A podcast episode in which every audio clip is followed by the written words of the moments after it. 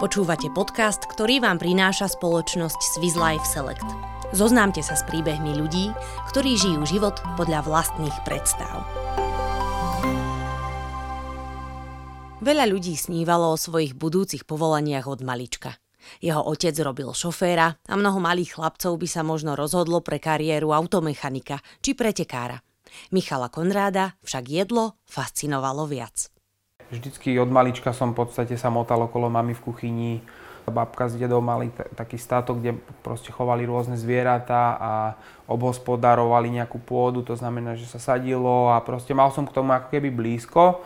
Ja neviem, napríklad tým, že sme že, že chovali rôzne zvieratá, že som ako keby uh, videl a žil to, že teda raz, raz ročne bola napríklad zabíjačka, alebo teda keď uh, dedo zajace stiahoval z kože, tak akože tieto veci mi ako keby neboli cudzie v tomto ma to ako keby tak nejak nasmerovalo, že mi to bolo prirodzené. Ale zase musím povedať, že vždycky som ako keby sa odrážal od toho, že mať úctu k tým, tým surovinám a k tým, čo nám v podstate matka, zema, matka príroda keby ponúka. Tieto predpoklady Michal Konrád neskôr zúžitkoval, keď sa vyučil za kuchára.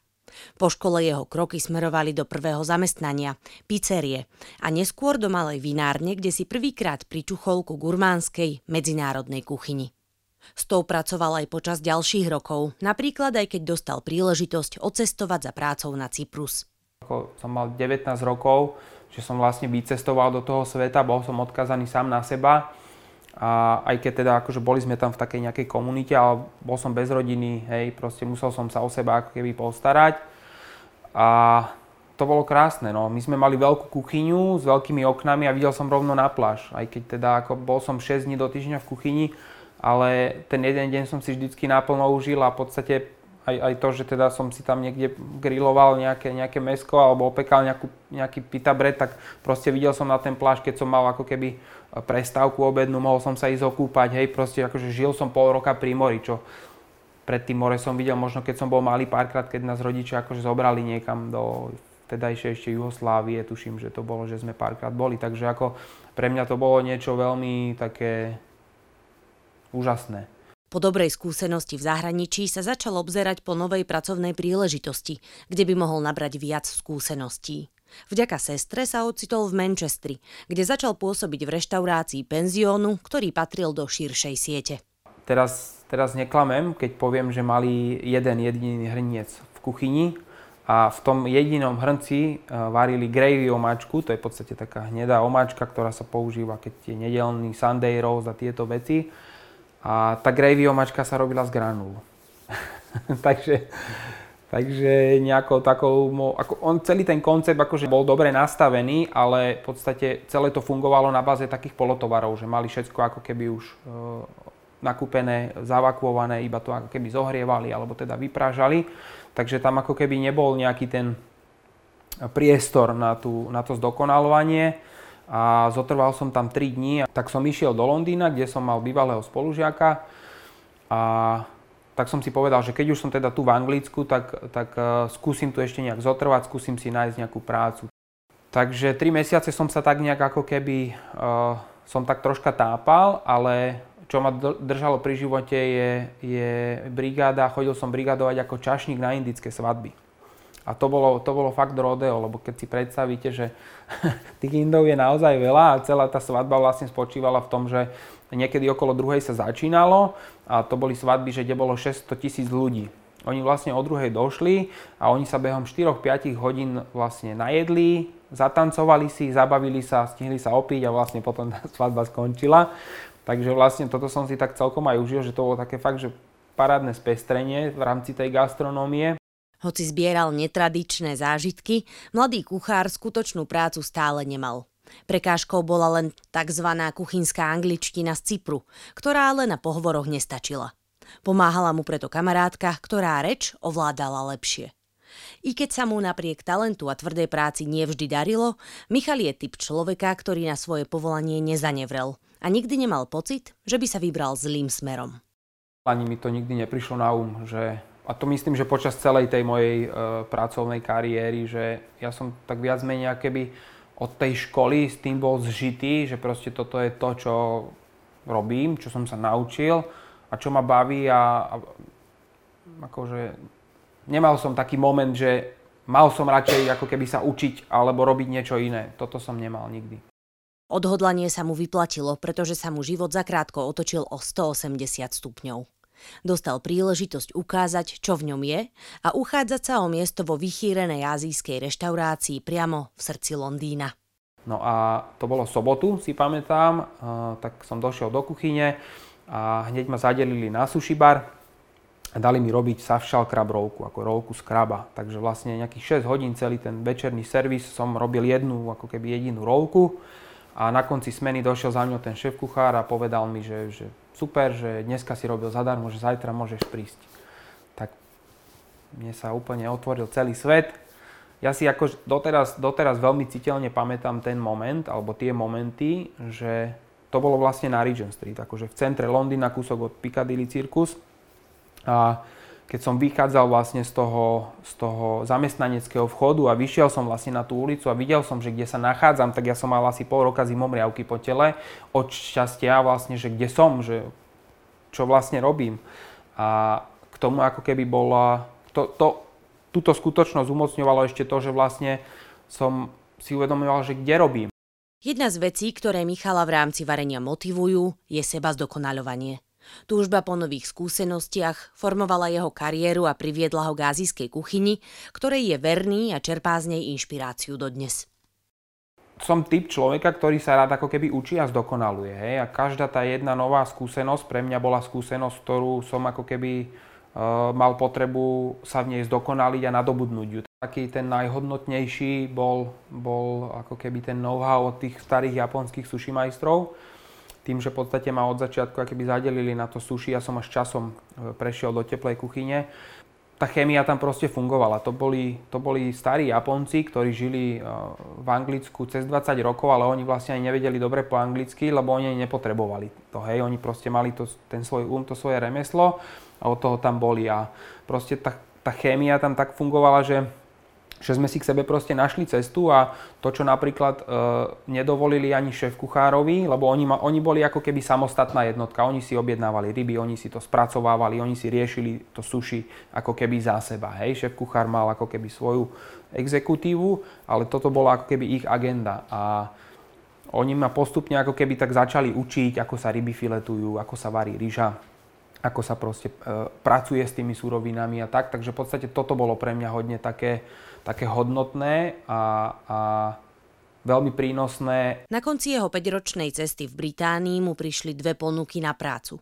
Jedna na pozíciu šéf-kuchára v hotelovej reštaurácii v nemeckom Kolíne a druhá na vytvorenie konceptu panázijskej reštaurácie na Slovensku. Rozhodol sa vrátiť domov a zobrať na seba zodpovednosť za celú reštauráciu. To, čo sa Michal naučil v Londýne, ako by na Slovensku našiel. Ja som to z časti aj ako keby tú, tú prácu, takú tú, ako keby, tú zodpovednosť tej práci zažíval už pri, pri tom, uh, vlastne, keď som bol v Londýne a bol som ako keby zástupca šéf-kuchára, že v tom čase už ten šéf-kuchár ako keby veľa vecí od, ako keby odkláňal na mňa a on viac menej riešil proste nejaké proste papierové veci a takéto, samozrejme, že bol aj v kuchyni a varil a tak, ale Proste zástupca šéf-kuchára je ten, ktorý je kvázi šéf-kuchár, keď tam ten šéf-kuchár nie je. Takže ako keby z časti som tú zodpovednosť už mal nejakým spôsobom uh, zažitú. Takže v tomto to pre mňa bolo také aj troška ako keby, že už som v tom vedel plávať, ale tak uh, vo veľa veciach to bolo pre mňa ako keby nové. Také ale bolo to krásne, no. Ako, pamätám si, že tam boli aj také ťažšie momenty, napríklad e, predtým, než sme mali taký ako keby grand opening, tak sme robili taký ako keby, že soft opening sa tomu hovorí, kedy vlastne reštaurácia je ešte zatvorená, ale prídu akože rodinní príslušníci alebo kamaráti, partneri a takéto veci. A mali sme vlastne tento soft opening, kde sme si povedali, že keď budeme servírovať uh, taký druh jedla, ktorý sa volá sashimi, to je vlastne ako keby súrová ryba, že budeme to servírovať na takých ľadových kríhách, tým, že vlastne nemali s tým nikto skúsenosti chalani, tak samozrejme išiel som to robiť a jak som to dal proste, spravil som si tie ryby, nakrajal a celé som to naranžoval a tým, že sme si to nevyskúšali predtým, sme vlastne zistili, že vlastne tie ryby sa prilepili na ten lat. A teraz vlastne akože ja, ja niečo robím, a 12 kuchárov sa teda na mňa pozerá, že vlastne čo z toho bude a tam polovica reštaurácií, známi, kamaráti, majiteľov rodín, neviem čo, čakajú vlastne, že kedy to príde a, a ja vlastne keď som zistil, že sa to tam nalepilo, tak ako mne sa troška tak zrútil celý svet, že čo budem robiť, ale tak našťastie sme sa potom nejak vynašli. Ono nie nadarmo sa vraví, že každý tesár sa utne. Aj teraz ešte v bežnom živote sa mi niekedy stane, že spálim hrniec, lebo mám hlavu inde a robím ďalších, ja neviem, ďalšie tri veci. Nesnažím sa nejak pozerať na to, že alebo sa v tom nejak tak ako keby e, utápať, že ja ich spravil som chybu, no tak e, vnímam, vnímam veci tak aj vo všeobecnosti, že to, čo sa deje, sa pre niečo deje a pokiaľ sa mi niečo nepodarí, tak e, si z toho snažím zobrať keby ponaučenie a ísť ďalej. Po otvorení si Michal Konrád vyhrnul rukávy a ponoril sa do práce na novej reštaurácii. Spomína si, že prvého pol roka tam bol po celý čas bez jediného voľného dňa. Nezastavila ho ani nedôvera okolia. Mal vtedy totiž len 26 rokov. Veľa hostí chodilo ku nám na začiatku a jednak sa divilo, že vlastne keď si ma dali zavolať, že ja som došiel ku stolu, také malé ucho, že vlastne vy ste šéf kuchár, hovorím, no tak som, no. že hovorili, že, že je to všetko super, chválili si, ale že teda ako keby nás tak ako keby hovorili, že toto nevydrží. Hej, že to jednoducho sa nedá, nebude dať utiahnuť, tak, takáto kvalita. Ja som mal jasný nejaký cieľ a ja som proste išiel jak dostihový koň. Proste ma to bavilo a žil som tým. Takže my sme stále vlastne prinášali nejaké, nejaké nové ako keby trendy, veľa sme cestovali, stále sa tam proste niečo dialo. Fúzo proste bola prvá reštaurácia na Slovensku, ktorá si pozvala zahraničného šéf-kuchára, aby vytvoril nejaké tasting menu a aby sme to ako keby ponúkali ako event. My sme prvý event mali eh, v prvom roku a za mňa teda spomedzi tých všetkých eventov, alebo teda tých, tých kuchárov, ktorí tam boli, bol tento prvý taký ten, že my sme vlastne zavolali Michelinského šéf-kuchára Japonca Ichiro Kubota. Vo Fúzu potiahol 9 rokov, kým si povedal, že je čas posunúť sa niekam ďalej. Nakoniec však odchádzal spokojným svedomím, pretože za sebou nechával šikovný tím, ktorý sa o reštauráciu staral po jeho odchode. Jeden z tých dôvodov bol ten, že teda som mal malého syna v tom čase, ktorý mal 2 roky a tým, že som v tej práci trávil takmer veškerý čas. Ja si pamätám, že ja som to mal tak nastavené, že 5 eh, dní v týždni som tam bol akože defaultne a mávali sme také, že školu varenia, vtedy som tam bol v podstate aj sobotu. To znamená, že keď človek robí 12-14 hodín, 5 dní v týždni, tak potom tie 2 dní je dosť málo na nejakú takú akoby rekonvalescenciu a na nejaký oddych a na nejaký čas strávený s rodinou a ako keby čas pre seba. Takže toto bol v podstate jeden taký, taký moment, kedy som tak nejak začal pociťovať, že, že už tam nechcem ako keby tráviť toľko času, čo som trávil. Čo bolo dobré na tomto, bolo to, že ja som mal dvoch veľmi šikovných zástupcov a celkovo ten tým, ktorý tam bol, bol fakt šikovný a proste vedeli, čo robia, že postupne som ako keby e, ten svoj čas tak odkláňal domov, že som chodil neskôr do práce alebo išiel som skôr, lebo som ako keby mal na to vytvorený priestor. Bol tam proste tým, ktorý bol zastabilizovaný, ktorý vie, čo robí a tým pádom už ako keby ten čas tam nebol až taký potrebný. Michal je typ človeka, ktorý stále hľadá niečo nové, čo by sa naučil, čo by vyskúšal, čo by vytvoril. Keď pochopil, že Fúzu už dal všetko, čo mohol, rozhodol sa so spoločníkmi založiť niečo, čo na Slovensku ešte nebolo a priniesť na trh nové chute. Ja som vo Fúzu bol 9 rokov a v podstate už ako keby pol roka pred tým, než som z Fúzov odišiel, tak eh, sme nejakým spôsobom začali ako keby uh, iba na tej teoretickej rovine eh, ako keby dávať dokopy ten koncept Bao Brothers. Paradoxne, čo mám dvoch spoločníkov, Michal a Ivan, tak s nimi som žil aj v Londýne. Ten Michal mi v podstate keby sprostredkoval v úvodzovkách ten job prvý a s Ivanom som bol spolužiak už na strednej škole, takže akože všetci traja z Gastra sme. Tak sme došli vlastne na nápad s týmto BAO. Aj nám to super zápasovalo, pretože je to niečo, čo aj napriek tomu, že je to azijské, ale je to ako keby v rámci tej chuti veľmi, veľmi príbuzné, lebo v podstate sa jedná o naparované knedlové cesto, alebo teda veľmi podobné knedlovému cestu, tie suroviny sa troška líšia, ale akože koncepčne je to viac menej to isté. A je tam priestor na tú kreatívu, že v podstate to vnútra človek môže dať ako keby veľa rôznych kombinácií chuťových Ako je pravda, že tá, tá, ako keby ten street foodový segment alebo ten, ten, ten predaj pouličného jedla je taký, že primárne tí ľudia idú za tým sa najesť a naplniť si brúška, ale ja si myslím, že my sme práve týmto ako keby tú street foodovú scénu troška ozvláštnili, pretože ten, ten produkt, ktorý robíme, je, je pestrý a určite uh, pri tej tvorbe keby uh, zohľadňujeme to a snažíme sa o to, aby tam proste ten zážitok a tá emocia bola aj napriek tomu, že je to parená buchta s nejakými vecami vo vnútri, hej, že teda tá ambícia je vždycky vytvoriť niečo, čo je proste kombinačne akoby dokonale zvládnuté, či už je to nejaká vegánska verzia, alebo nejaká mesová, alebo nejaká rybacia. A v podstate pri tej tvorbe vždycky akoby, uh, sa odvíjame od toho, aby, aby ten, tá chuť bola taká komplexná jednoducho. Či už v rámci tých štruktúr, alebo v rámci tých chutí ako takých. Hoci mnoho ľudí nechápalo, prečo ide z vychýrenej reštaurácie na ulicu, svoje rozhodnutie nelutuje.